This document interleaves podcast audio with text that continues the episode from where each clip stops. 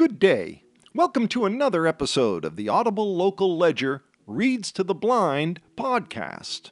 You can get more information at audiblelocalledger.org. Stay tuned for today's reading. Hi, my name's Eric. I'll be reading you selections from the e edition of today's Cape Cod Times. Today's date is Tuesday, February 13th of 2024. We'll start with the weather, which is the story today. There's no doubt about that.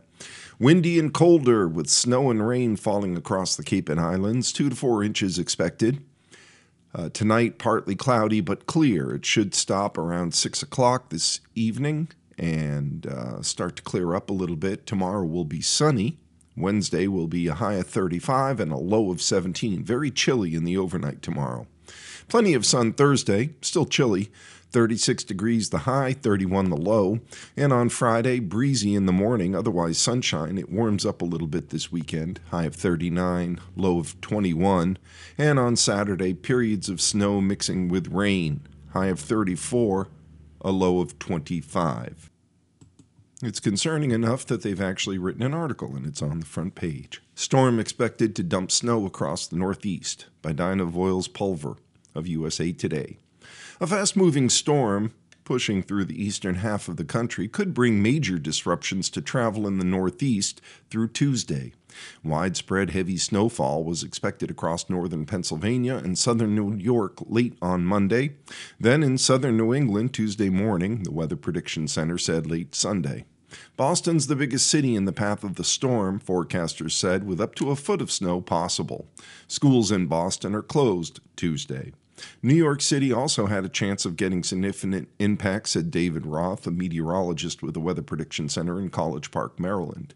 The probability of more than 8 inches of snow ranged from 70 to 90 percent along a swath of the Pennsylvania New York border and across most of Massachusetts, according to the Weather Prediction Center.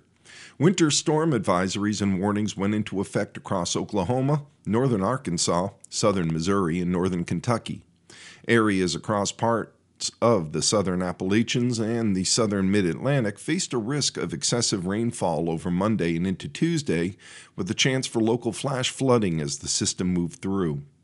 An intensifying nor'easter along the coast was forecast to cause moderate coastal flooding at high tide along the Jersey Shore and portions of the New England coast. Onshore winds could push the ocean up into inland rivers and increase the chances for some coastal flooding, Roth said. The region's already seen at least two big coastal flood events this winter, as well as higher than normal tides over the weekend. Fortunately, the system will move quickly, reducing the risks, Roth said. This doesn't have the hallmarks of a record event. The storms will bring enhanced rainfall because there's a lot of moisture aloft flowing up over Mexico and moisture moving into the region from the Gulf of Mexico, Roth said. You're getting moisture from both oceans at multiple levels, and that's why we're experiencing some flash flooding. So be careful out there. It's going to be wet and snowy, and then it's going to get cold and it's going to freeze. So for uh, walking on the sidewalks, etc., uh, please be careful, and you may want to uh, put booties on your service dog if you have one. Now that we've completed the weather, we'll go to uh, another section that we do, which is the lottery results. We do these because somebody asked for them. If there's something you would like read to the blind or those who are print disabled, you can email us at info at audiblelocalledger.org.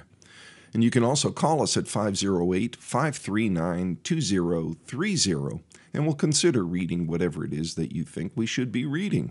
And if you miss any of the information that we share, you can always go to audiblelocalledger.org and in the upper right corner is the archived readings tab. If you click on that, you'll find a week's worth of our newspaper readings. And under the literature readings, you'll also find great books and literature uh, that stays up there in perpetuity. So you can always go and hear something there for your entertainment. All of that is, bl- is free for the blind and the print disabled at audiblelocalledger.org, the archived readings tabs. And we go to the masslottery.com website to get the latest results for the lottery. For Monday, February 12th, the midday drawing numbers game results were 2238. Again, the midday drawing yesterday, 2238. The evening drawing last night for Monday, February 12th 3059. 3059. Powerball numbers for Monday, February 12th 17, 36, 43, 53, and 67, with 14 the bonus number. Mass cash numbers for Monday, February 12th 5, 6, 21, 31, and 32. Megabucks for Monday, February 12th 5, 11, 15, 18, 35, and 44. And Lucky for Life rounds out our lottery results for Monday, February 12th 3, 12, 18, 39, and 44, with 7, the bonus number.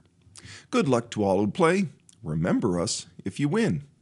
The headline reads Once a gas station, 725 Main Street in Hyannis will have a new role by 2025, by Susan Vaughn. If you're driving west on Main Street in Hyannis, where the commercial area ends, you can't help but notice on the left a huge crane and tall metal piles enclosed in a large lot that was until recently an open grassy space. Or, traveling west, you may not drive past the site at 725 Main Street because you're being diverted at Stevens Street onto North Street because of the construction. The excavation for and construction of a new $12.9 million sewer pump station began January 25th and it will continue for the next 18 months, town engineer Griffin Beaudoin explained at an informational meeting Thursday in Barnstable Town Hall. It's beyond its useful life and it's time to rehab, Beaudoin said. What is the traffic diversion or neighborhood disruption going to be? The traffic disper- diversions are expected to be in two sections of work along Main and South Streets and should be completed in March and April. The work hours on the project are 8:30 a.m. to 5 p.m. Monday through Friday. Thursday's meeting was listed as a neighborhood meeting. However, only one woman who lives in the neighborhood attended and asked questions about the traffic diversions that began Wednesday. The other two attendees were Town Councilor Felicia Penn, who represents the 13th Precinct where the work's occurring, and Elizabeth Wurfbain, Executive Director of the Hyannis Main Street Business Improvement District. Wurfbain said she had informed all of the business owners in the district of the pending work, and they were invited to the meeting. She said she had received a couple of complaints about the vibrations from the site earlier, but received none on Thursday. Having anticipated concerns about the noise and vibrations, Kelly Collopy, communications manager for the Town Department of Public Works, said staff members have gone door to door talking with residents and businesses in person. She said she had received only a couple of calls about vibrations and the traffic changes, and none from the closest homes to the site on Dumont Drive, which parallels the project site. What's the sewer pump station? The reason for the $12.9 million project is to rehabilitate an existing small pump station on the other side of Main Street that was built in 1972 for the sewers in that area of town. It can't meet peak existing or future flows, and there's not enough space on the 30 by 30 foot easement, Bowden said. A replacement was done on the old pump in 2020, but the new pipe was still undersized, he said. The new station will expand the service area and address capacity concerns, especially on South Street to C Street, where new pipes will be installed next year. If unaddressed, it would restrict growth in the growth incentive zone, Bowden said. The purpose of the 2018 Downtown Hyannis Growth Incentive Zone, known as GIZ, is to encourage a concentrated mix of residential and commercial uses within Hyannis while ensuring that all growth is properly served by adequate infrastructure, according to town materials. What's the history of the pumping station? Plans for the new pumping station at 725 Main Street began in 2002 when the town acquired the one and a quarter acre plot that formerly held a gas station and acquired two easements for the siting of the sewer infrastructure, Bowden explained. The new station will be on one third of the site at 15,000 square feet, with 1,800 square feet for an access driveway on the east side of the site. What will the area look like when completed? The tall pilings that are now visible will be sunk 30 to 40 feet into the ground in the next two to three weeks, where all the piping, odor control systems, and other instruments for operating the station will be housed, Bowden said. The underground area will also be sealed off from water leakage. The station, visible above ground, will look much like a typical Cape Cod house with cedar shingles and shutters. We wanted it to look nice, not industrial, Bowden said. The building will be 45 feet by 40 feet. A large replacement retaining wall along Dumont Drive will be installed and extend around the new building. The rest of the site will be returned to a more natural state, and an existing sculpture on the site will remain. The landscaping has not been decided, Bowden said. What's the schedule for the sewer pump station? The foundation of the new pump station is to be completed by June, utility work completed by July, and the structure built through the summer into the fall, according to the presentation at the meeting. Work inside to install equipment should be complete around May of 2025 and final paving done in September of 2025 with the final project completed by November of 2025. People in the area will be notified when there's a shutdown of service, according to town officials. The road construction impacts and dates include Main Street to Potter Avenue, now underway to be completed in March. South Street from Main to Newton Streets completed in April. Dumont Drive pipes to be laid starting in November, and South Street from Newtown, Newtown Street to C Street to be completed in May of 2025. All the current road work will be done by Memorial Day and none will be done during the summer, Bowden said. A town employer and a consultant are on the site every day to answer questions from motorists, and vibration monitoring will be in place throughout construction, according to town officials. The project bid to RJV Construction was $10.8 million.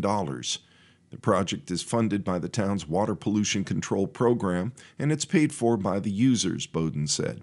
The town also has received grants and low interest loans and anticipates a 25% subsidy on the project from the Cape Cod and Islands Water Protection Fund, he said. And as we've head into the paper, there's more about the weather. Winter Storm Watch issued for Cape Cod by Eric Williams. A fast moving storm is expected to hit Cape Cod Tuesday, today, bringing snow, high winds, and possible coastal flooding to the area. It's going to pack a punch, said Alan Dunham, meteorologist at the National Weather Service Boston Norton office. The National Weather Service has issued a winter storm watch and in effect from late Monday night through late Tuesday night. Dunham said precipitation on Cape Cod was expected to begin as rain or as a rain snow mix between 3 to 5 a.m., and I'm reading this around 6 a.m. on Tuesday, and uh, sure enough, it is rainy and it is uh, sleety, so I'm sure this is going to change over. That uh, did happen. Um, that started really around 3:30 or 4 o'clock this morning uh, I noticed. It began as a rain snow mix between 3 to 5 a.m., with a changeover to heavy wet snow by around 8 a.m. The heaviest snowfall on the Cape is expected to occur between about 10 a.m. to 5 p.m., according to Dunham, wherein snowfall rates could reach 1 to 2 inches an hour. Areas near the Cape Cod Canal could see roughly 4 to 8 inches of snow, with snow total amounts tapering off to 1 to 3 inches on the outer Cape. National Weather Service has also issued a high wind warning for the Cape and Islands in effect from 7 a.m. to 10 p.m. on Tuesday. North winds from 25 to 35 miles per hour are expected, with gusts up to 60 miles per hour. The strongest winds are expected to occur between 1 p.m. and 7 p.m. Tree and power line damage is possible, as well as power outages, according to the National Weather Service. A coastal flood warning is in effect from noon to 5 p.m. on Tuesday for the Cape and Islands. According to the National Weather Service, 2 to 3 feet of inundation above ground level is expected in low lying areas near shorelines and tidal waterways. Minor to moderate erosion is also possible on the Cape and Islands. The Hyannis forecast from the National Weather Service reads Tuesday snow, possibly mixed with rain, becoming all snow afternoon. The snow could be heavy at times. A high will be near 36 degrees. It'll be windy with a northeast wind, 16 to 21 miles per hour, increasing to 26 to 31 miles per hour in the afternoon. Winds could gust as high as 55 miles an hour. The chance of precipitation is 100%. It is going to be wet today. New snow accumulation of 3 to 5 inches is possible. On Tuesday night, snow's likely mainly before 8 p.m. The snow could be heavy at times, cloudy during the early evening, then gradual clearing with a low around 24. It'll be windy with a northwest wind 23 to 28 miles an hour, decreasing to 15 to 20 miles per hour after midnight. Winds could gust as high as 43 miles per hour. The chance of precipitation is 60%. New snow accumulation of around an inch is possible. Wednesday, mostly sunny. Wednesday night, mostly clear. And Thursday, sunny. Moving on in the paper to the Cape and Islands section. Barnstable High School opens Red Hawks Food Pantry by George Costinos as a special to the Cape Cod Times. Barnstable High School, in conjunction with Stop and Shop and several Cape Cod community organizations, took a major step toward providing consistent access to food for students and families in need. The Red Hawks Food Pantry, located at the high school, is now open, with an official ribbon cutting ceremony that was held Monday. The Stop and Shop School Food Pantry program presented Barnstable Public Schools with a check for $35,000. The funding was donated, said Jennifer Barr, Director of Community Relations at Stop and Shop, to get the food pantry set up and off the ground. She said this is one of the more than 220 in school food pantries that Stop and Shop supports. Stop and Shop reported that it hopes that number will increase to more than 250 by the end of 2024, according to a statement. What's the history of the food pantry? During the COVID 19 pandemic, it became increasingly obvious that many people in the community were having difficulty feeding their families. Dave Badeau, District Food and Nutrition Director for Barnstable Public Schools, said. The rates of students in need was increasing, as was the number of homeless, he said. 58% of the students in Barnstable are food insecure, which means they don't have consistent access to food going without dinner, and coming to school hungry because they had no breakfast, said Barr. Clearly, that impacts the student's ability to focus and thrive in school, she said. Badeau said that in 2017, 32% of the students qualified for free and reduced lunch. Now it's up to 59%, almost double that. While many students already receive breakfast and free lunch, Sarah Ahern, superintendent of Barnstable Public Schools, said, their needs extended beyond the school day and the school year. And based on those statistics, Badeau said he came up with the idea of a food pantry and looked for a partner to make a difference in the community. The Cape Cod Commercial Fishermen's Alliance, Cape Abilities, Chatham Harvesters Cooperative, and Cape Cod Cooperative Extension, a Barnstable County agency, joined in. The food pantry at the high school is behind the main cafeteria, and it's supervised by Badeau. Shelves line a small room and hold canned goods, peanut butter, jams, condiments, cereals, applesauce, pasta sauce, juices, ramen noodles, and other non perishable items. Fresh produce and other foods are also available. Badeau worked with the guidance counselors at the schools to identify students and families that would be eligible for food pantry services. At this time, 70 families are using the pantry services. Those families fill out a shopping list online, and volunteers do the shopping at the pantry, fill the lists, which are numbered for anonymity. Parents then drive to the school where the volunteers give them the food. Shauna Redans, who works in the food services department at Barnstable High School, has a son at Hyannis West Elementary School. She's also a recipient of the food pantry services. I come here every morning. All the people here are very nice and they're always smiling happy. It's, it's truly amazing, Redan said. And so is the food. I look in the box and there's always something different, fresh produce. And I say, What do we have this week? Redan said. I made fresh kale soup and I made chili for the Super Bowl. It was great. And that's all the local news that is in today's Cape Cod Times, dated Tuesday, February 13th of 2024. Moving on to the uh, national, international, and bigger news stories. Defense Secretary back in hospital transfers powers by Tom Vanden Brook. In Washington, Defense Secretary Lloyd Austin was rushed to the hospital Sunday for symptoms of an emergent bladder issue less than a month after his previous secret stay at Walter Reed National Military Medical Center sparked controversy. Austin, who's 70 years old, was taken back to Walter Reed by a security detail at 2:20 p.m. on Sunday, according to Air Force Major General Pat Ryder, the Pentagon press secretary. Just before 5 p.m., he transferred his authority to Deputy Defense Secretary Kathleen Hicks. He remained at the hospital Sunday evening, Ryder said. Unlike his previous hospitalization that began January 1st, Austin notified the White House, Congress, and Pentagon officials, Ryder said in a statement. Earlier Sunday, Ryder said that Austin had retained his authority, noting that he had the secret communications systems necessary to perform his duties. Austin was taken by ambulance to Walter Reed on January 1st after complaining of severe pain. He had developed complications from surgery for prostate cancer on, Gen- on December 22nd, according to his doctors.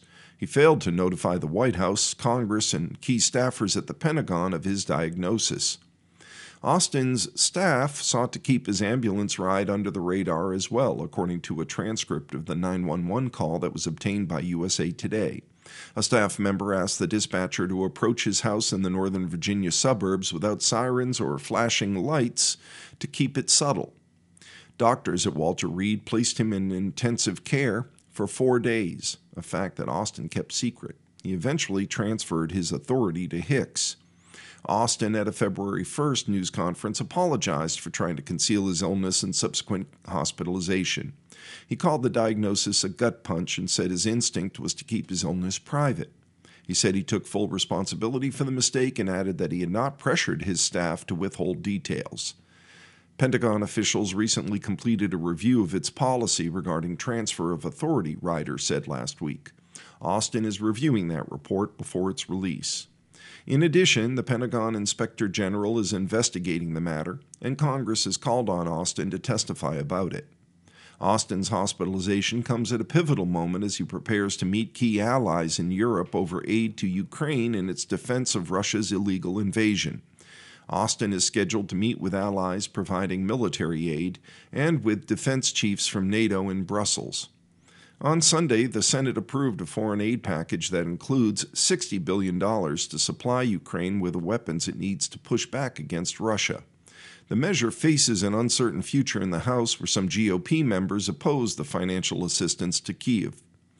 NATO allies will also likely be concerned by comments from former President Donald Trump over the, week, over the weekend demeaning the value of the alliance the frontrunner for the Republican nomination, Trump renewed a false criticism of how NATO is funded and said he might not defend European treaty members if they're attacked by Russia unless they had paid enough to satisfy him. Israeli raid frees two hostages in Rafah. Airstrikes providing cover for operation kill scores of Palestinians by John Bacon.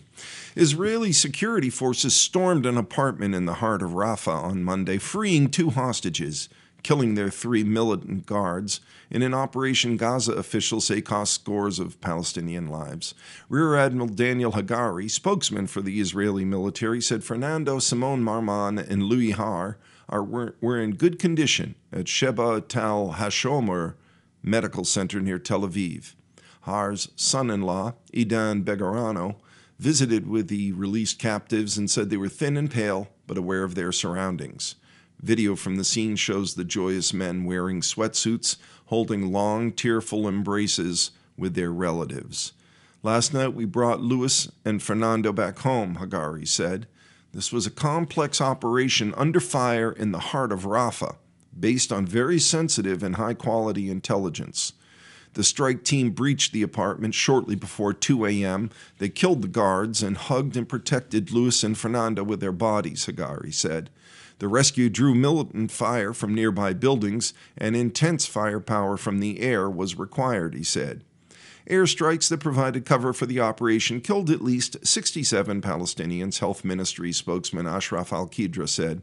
Israel has pressed its invasion of Gaza into Rafah over the objections of neighboring Egypt, the U.S., UN, and most global leaders who fear for more than 1 million Palestinians who fled to Rafah from fighting farther north.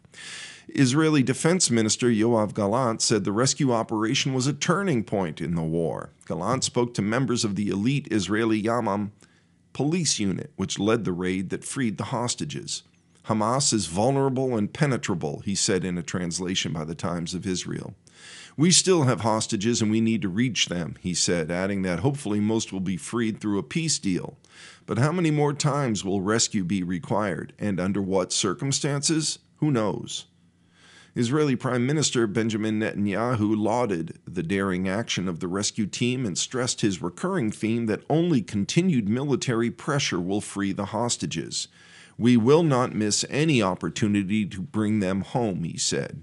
Marman, who's 60, and Har, who is 70, had been seized from Nir Yitzhak, a kibbutz on the Gaza border during the October 7th attack by Hamas backed militants. More than 1,200 people were killed and butchered, over 240 were kidnapped and brought to Gaza in the attack that lasted a few hours. The subsequent military assault by Israel on Gaza has killed more than 28,000 Palestinians.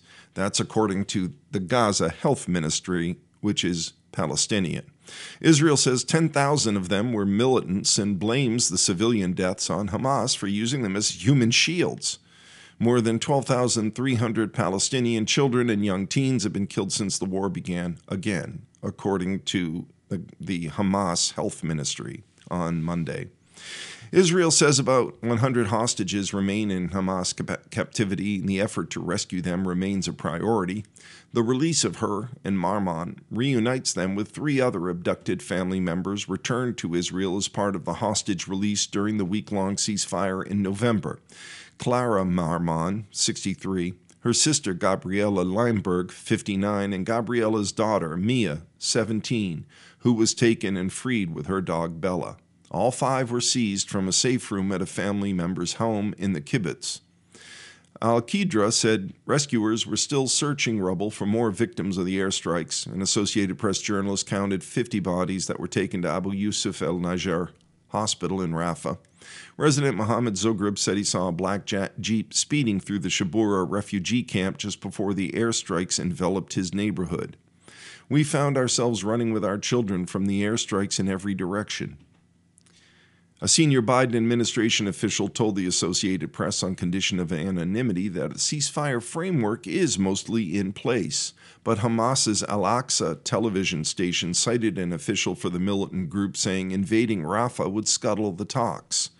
In addition, the AP reported two Egyptian officials and a Western diplomat said Egypt threatened to suspend the Camp David Accords of the late 1970s if Israel sent troops into Rafah which could cause waves of trapped Palestinians to try to flee into Egypt's Sinai Peninsula.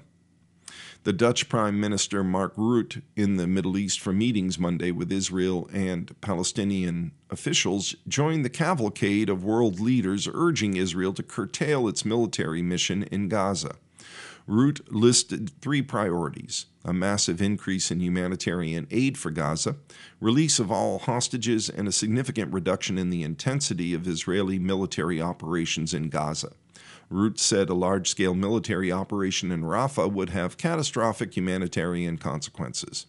All this calls for an immediate pause in fighting, which must culminate in a lasting end to this conflict, Rutte said adding that the sustainable political solution is a viable Palestinian state next to a safe Israel.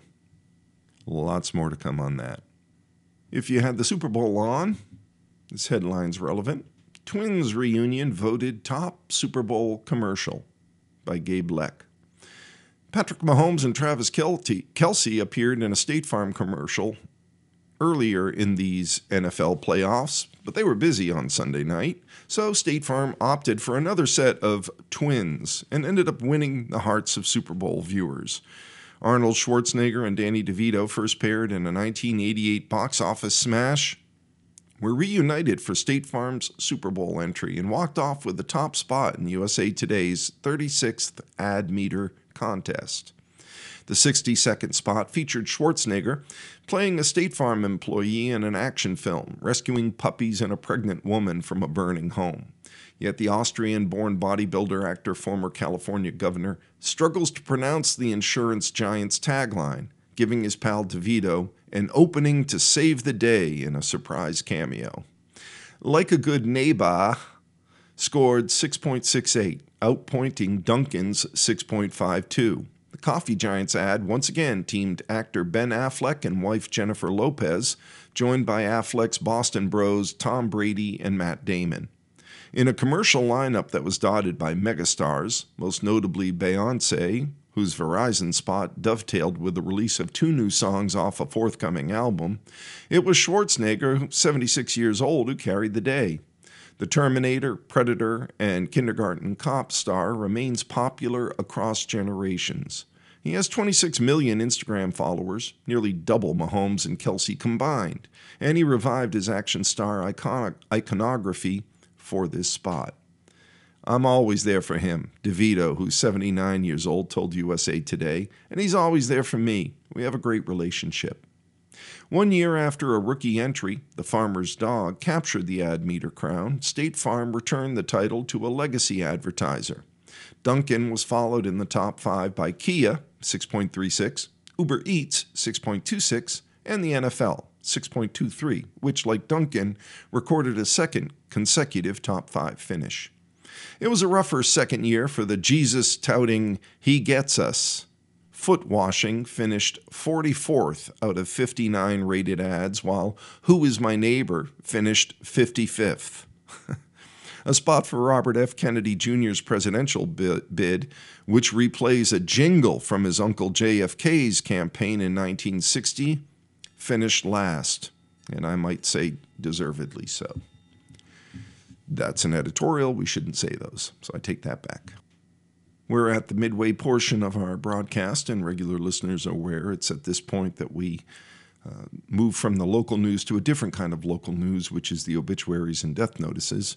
There are two uh, obituaries in today's Cape Cod Times, dated February 13th of 2024. The first is of Judith B. Fraher of West Barnstable, who passed on February 7th, surrounded by family. A celebration of life will be held in the spring any memorial donations may be made to curepsp.org. The other obituaries of Judith Rose of Brewster, Mass., who at the age of 85 passed on February 9th. Her daughter and son were able to let her know she was loved. She was the beloved wife to Sewell for 58 years. She was raised in Schenectady, New York, and graduated Nott Terrace High School. In high school, Judy was a part of a theatrical group that put on shows. She was known for her skills on roller skates. After graduation, Judy worked at GE, where she met and fell in love with Sewell. Summers on Cape Cod, enjoying beach life, boating, and where Judy learned how to fully eat a lobster, including cracking the body open by her father in law. Judy and Sewell boldly relocated to San Jose, California, where they enjoyed raising a family and spent time in the Sierras to ski. Retirement brought them back to Cape Cod to golf and cruise to far off places, including Alaska and Italy. Judy enjoyed making friends wherever she went, and after she had heart surgery, she donated her time to Mended Hearts, assuring other patients that a good life could be had after surgery. A visitation will be held in her honor this Thursday, February 15th, from 9:30 a.m. to 10:30 a.m. at Nickerson's Funeral Home, 77 Eldredge Park Way in Orleans. That will be followed by a funeral mass at 11 a.m. at St. Joan of Arc Church, located at 61 Canal Road in Orleans. The burial will conclude at 1:45 p.m. at the Massachusetts National Cemetery on Connery Ave in Buzzards Bay. The funeral mass will be available for viewing online through nickersonfunerals.com. Judy will join Sewell on the National Cemetery under the marker No Thorns, Just Roses in plot number 571697. The family would like to extend a special thank you for outstanding care at Broadreach Commons, Liberty Commons, and Cape Cod Hospital. In lieu of flowers, please make a charitable donation to Mended Hearts. And that concludes the obituaries in the Cape Cod Times dated February 13th of 2024. Heading back to the news section, Virginia aims to bolster mental health care. Initiative is part of a national focus after the pandemic by Sarah Rankin of the Associated Press in Richmond, Virginia.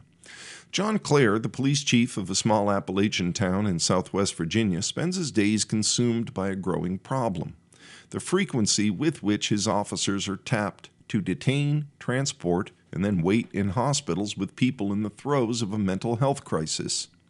Officers from Clair's 21 member Marion Police Department crisscross the state to deliver patients for court ordered treatment, sometimes only to discover the hospital where they were sent has no available beds. Patients end up boarding in waiting rooms or emergency rooms, sometimes for days on end, while under the supervision of Clair's officers. It's a problem for law enforcement agencies around Virginia, one that advocates, attorneys, and leaders like Clair say ties up policing resources and it contributes to poor patient outcomes. In the past five years, these types of transports have become the largest single category of case the Marion Department handles.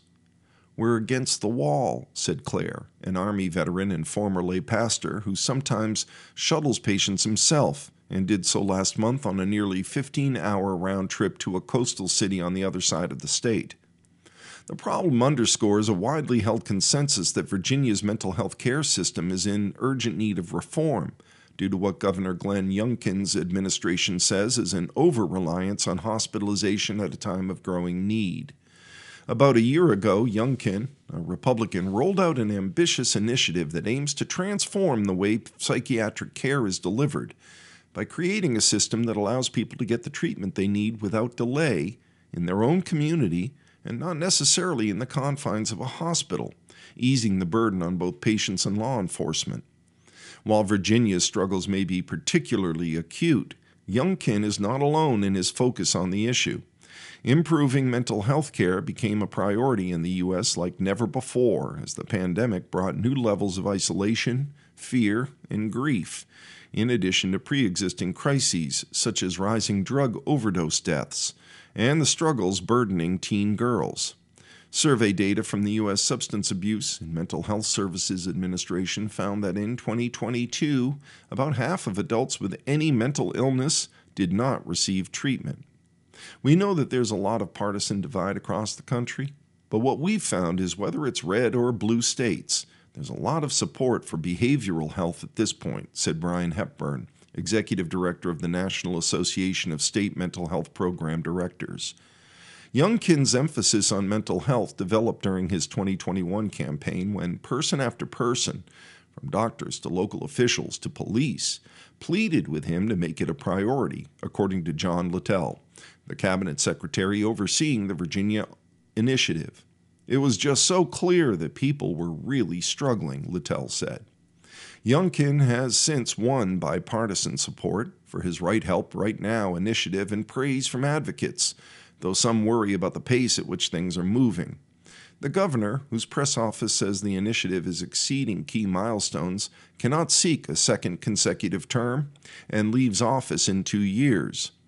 The initiative's wide ranging goals include building up the behavioral health care workforce and working to stem the tide, tide of overdose deaths, which claim the lives of an average of seven Virginians a day in 2022. Youngkin has signed dozens of related bills into law and has secured hundreds of millions in new funding, with more proposed. The foundational part of the plan, as Littel describes it, is creating a system that delivers same day help to individuals in crisis, which should also relieve some of the burden on police departments like Clair's that are charged with transporting most patients that a court deems a risk to themselves or others. Youngkin's administration hopes to build up that continuum of care by increasing the number of mobile crisis teams with clinicians to respond to mental health emergencies and creating more short term stabilization centers for patients to avoid the need to take them hours away from their homes for care. A recent report from the state's legislative watchdog emphasized the need. Virginia had more than 20,000 temporary detention orders in fiscal year 2023, according to a recent presentation to lawmakers. Some 8,538 of those individuals experienced delays receiving psychiatric treatment after they'd deemed, been deemed an, immin- an imminent risk to themselves or others, the report found. The report also raised concerns about law enforcement drop offs where officers or sheriff's duty, deputies leave patients before they're accepted by a hospital or other facility. Recent testimony a in a legislative hearing suggested drop offs put some of those patients at risk of death. Elsewhere in the U.S., states' policy concerns and approaches to improving mental health care have varied. States have used federal coronavirus pandemic relief funds to bolster access to care. Most governors have talked about mental health in their State of the State addresses in the last few years. Mental health was listed as a budget priority in most states in an analysis by the National Association of the State Budget Officers. Will that emphasis continue? Well, it's a marathon, not a sprint, said Katherine McGuire, Chief Advocacy Officer of the American Psychological Association. And our daily hope is that the states, especially after the public health emergency was rescinded, will realize they have to stay at they have to stay at it. They have to stick with it. Virginia's lawmakers are considering bills on the intersection of law enforcement and mental health this year. Clair said he hoped that speaking with candor about his department's experiences will help them see the urgency of the problem. But he's worried that the part time General Assembly, also grappling with controversial gambling and sports arena deals, may rush through something that falls short of what's really needed. Investigation continues in megachurch shooting is our next headline in the Cape Cod Times of February 13th. This is written by Christopher Cann and Dinah Voyles Pulver of USA Today. Texas police on Monday continued investigating a shooting at Joel Osteen's megachurch in which off duty officers killed the assailant while gunfire left the assailant's five year old son and another person in critical condition.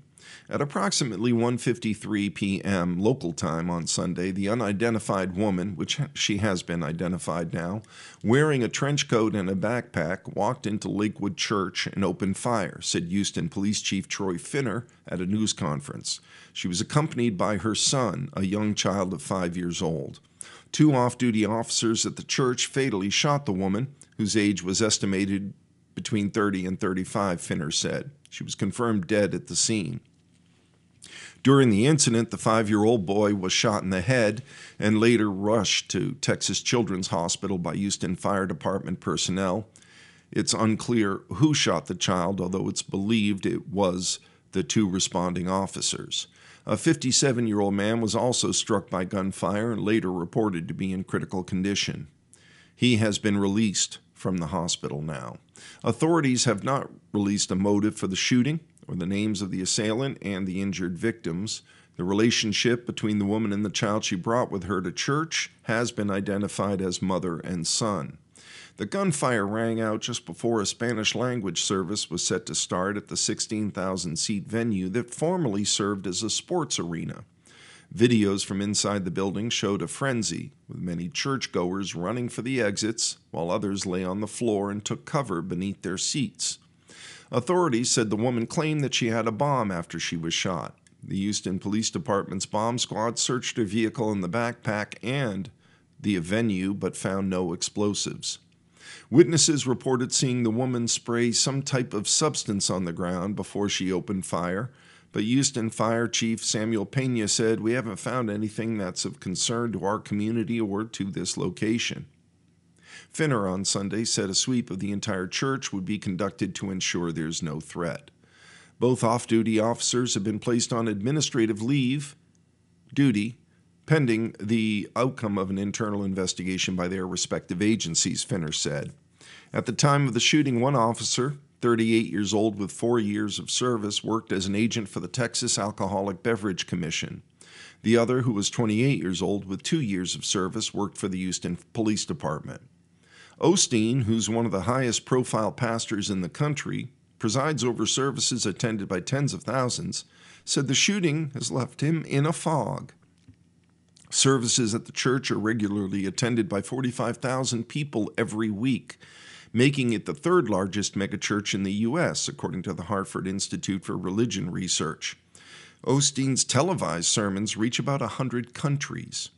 We've been here 65 years, and to have somebody shooting in your church, Osteen said at a news briefing with police, we don't understand why this happened. We're going to pray for that five year old boy and pray for the lady that was deceased and her family and all, and the other gentleman. Other people from the Associated Press contributed to that story. Residents brace for Remington's exit. Gun making dominates and defines a New York village by Michael Hill in Ilion, New York. That's spelled I L I O N. Remington began here two centuries ago, and generations of workers have turned out rifles and shotguns at the massive firearms factory in the middle of this blue collar village in the heart of New York's Mohawk Valley. Now, residents of Ilion are bracing for Remington's exit, ending an era that began when Eliphalet Remington, Eli Phalet, E L I P H A L E T, Eliphalet, Eliphalet Remington forged his first rifle barrel nearby in 1816. Sorry, folks, I don't know how to say that name. Eliphalet. Never seen it before. The nation's oldest gun maker recently announced plans to shutter the factory in the company's original home early next month, citing the steep cost of running the historic plant. Remington is consolidating its operations in Georgia, a state the company says is friendlier to the firearms industry. The company's recent history has been marked by a lawsuit after the Sandy Hook School massacre and bankruptcy filings that led to new ownership of the Ilion plant, where the workforce has dwindled from around 1,300 workers more than a de- decade ago to around 300. But the move still stings for the village of 7,600 people who face the prospect of a dramatic revenue loss and a vacant, sprawling factory. When Remington leaves, it's not going to be like a facility leaving. It's going to be like part of your family has moved off, said Jim Conover, who started at Remington in 1964 packing guns and then retired 40 years later as a production manager. Gun making dominates and defines Ilion. It's entwined with the town the way car production is with Detroit. Everyone knows someone who worked at the plant. For some families, jobs there are, particular, are practically a birthright. Conover's father and sons also worked at the plant. Furnace operator and technician Frank Rusty Brown still clocked in there this year with family members. My mom worked there, my dad worked there, my wife works there with me now. My daughter works there with me now. My second daughter works with me now. And my son in law works there with me now, said Brown, who's president of the United Mine Workers of America Local 717. So it's a double hit for me and my wife, two of us out of a job. The current owners of Remington Firearms, Remarms, blamed production inefficiencies for the plant closure in a November 30th letter to union officials. They cited the high cost of maintaining and insuring about a million square feet of space in multiple buildings, many dating to World War I. Rem Arms added that Georgia offered an environment that better supports and welcomes the firearms industry. CEO Ken D'Arcy also said in a news release that the industry was concerned about the legislative environment in New York. Some believe Remington is primarily shifting to the south to reduce labor and operational costs. But in a stretch of upstate New York where support for gun rights tends to be strong, some Republican elect officials seized on the company's comment about Georgia. They linked the plant closure to gun control measures championed by New York City area Democrats in recent years.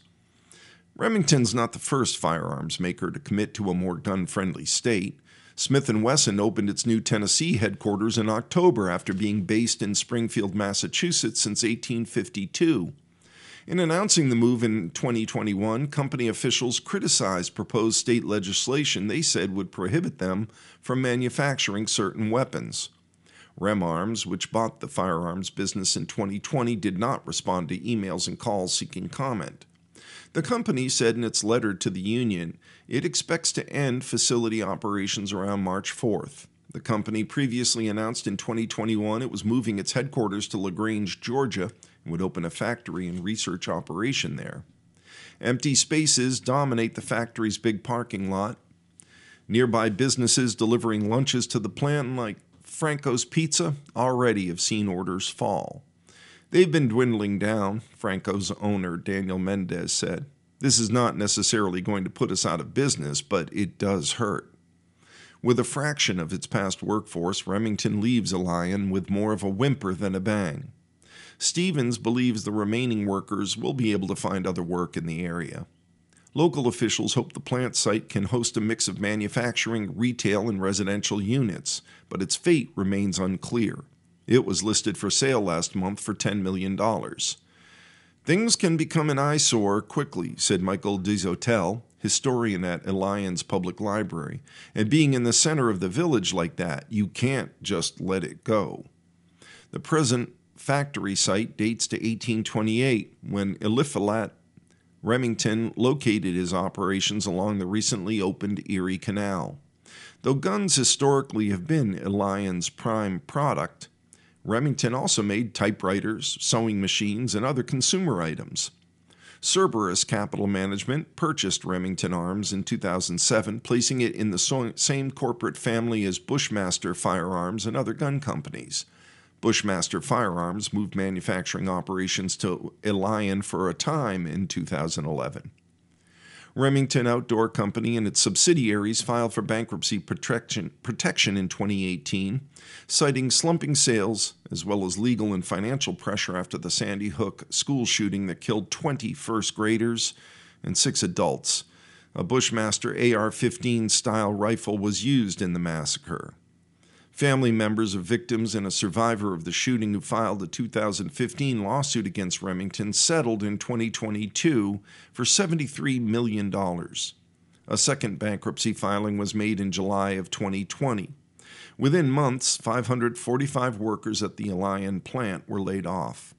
The company's assets were divided at auction. A judge approved Vista Outdoors' $81.4 million bid for Remington's ammunition and accessories businesses. The Ilion plant went to a group of investors called the Roundhill Group as part of a $13 million bid.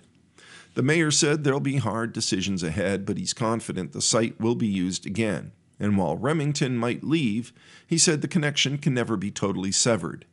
Even when they are finally 100% no longer involved in the village of Ilion in any way, shape, or form, we're still going to be known for this, Stephen said. Madagascar law would castrate child rapists, reads our next headline, by Sarah Tetaud of the Associated Press in Antananarivo, Madagascar. Madagascar's parliament has passed a law allowing for the chemical and, in some cases, surgical castration of those found guilty of the rape of a minor, prompting criticism from international rights groups, but also finding support from activists in the country who say it's an appropriate deterrent to curb a rape culture.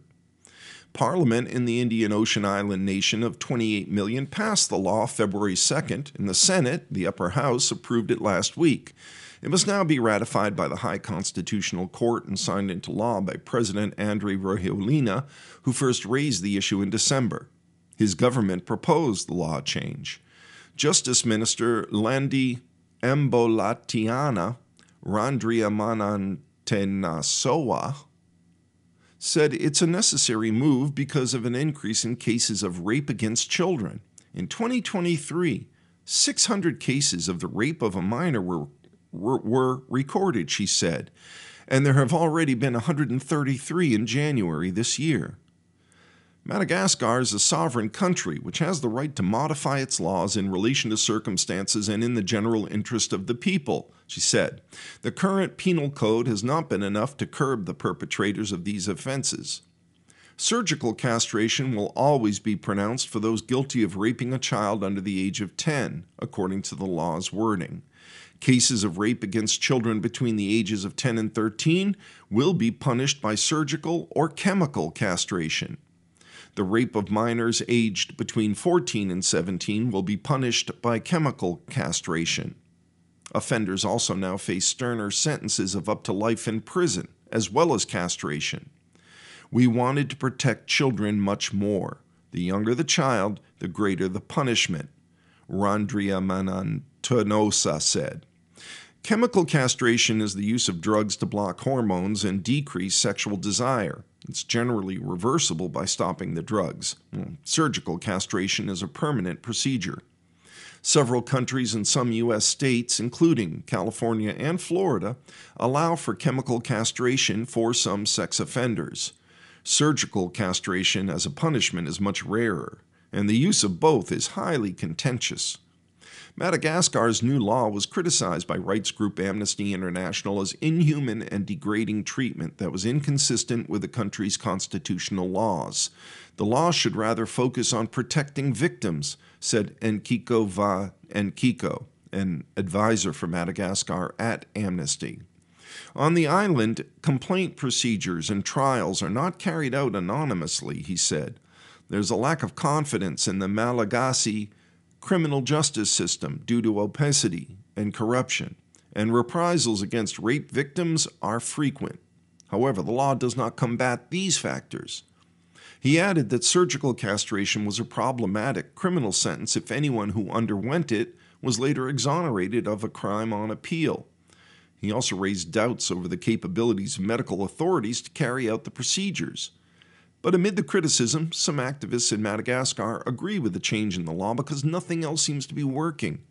There really is a rape culture in Madagascar, said Jessica Lolaniria Nivosenio of the Women Break the Silence group, which campaigns against rape and supports victims. We're in the process of normalizing certain cases of sexual violence, also minimizing the seriousness of these cases.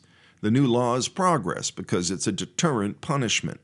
This could prevent potential attackers from taking action, but only if we as citizens are aware of the existence and importance of this new penalty. And we will finish up our reading today of the Cape Cod Times, dated today, Tuesday, February 13th of 2024, with some Ask Carolyn advice. When and whether it's okay to weigh in uninvited on a friend's relationship. Dear Carolyn, someone I'm close to recently had a major relationship disagreement with their partner. They only disclosed the disagreement to me after it had been resolved, quote unquote, with their partner, never directly asked for my input on the disagreement. I have some questions as to whether the disagreement was actually resolved in a fair way, or whether this person just kind of decided to live with their partner's version of the disagreement.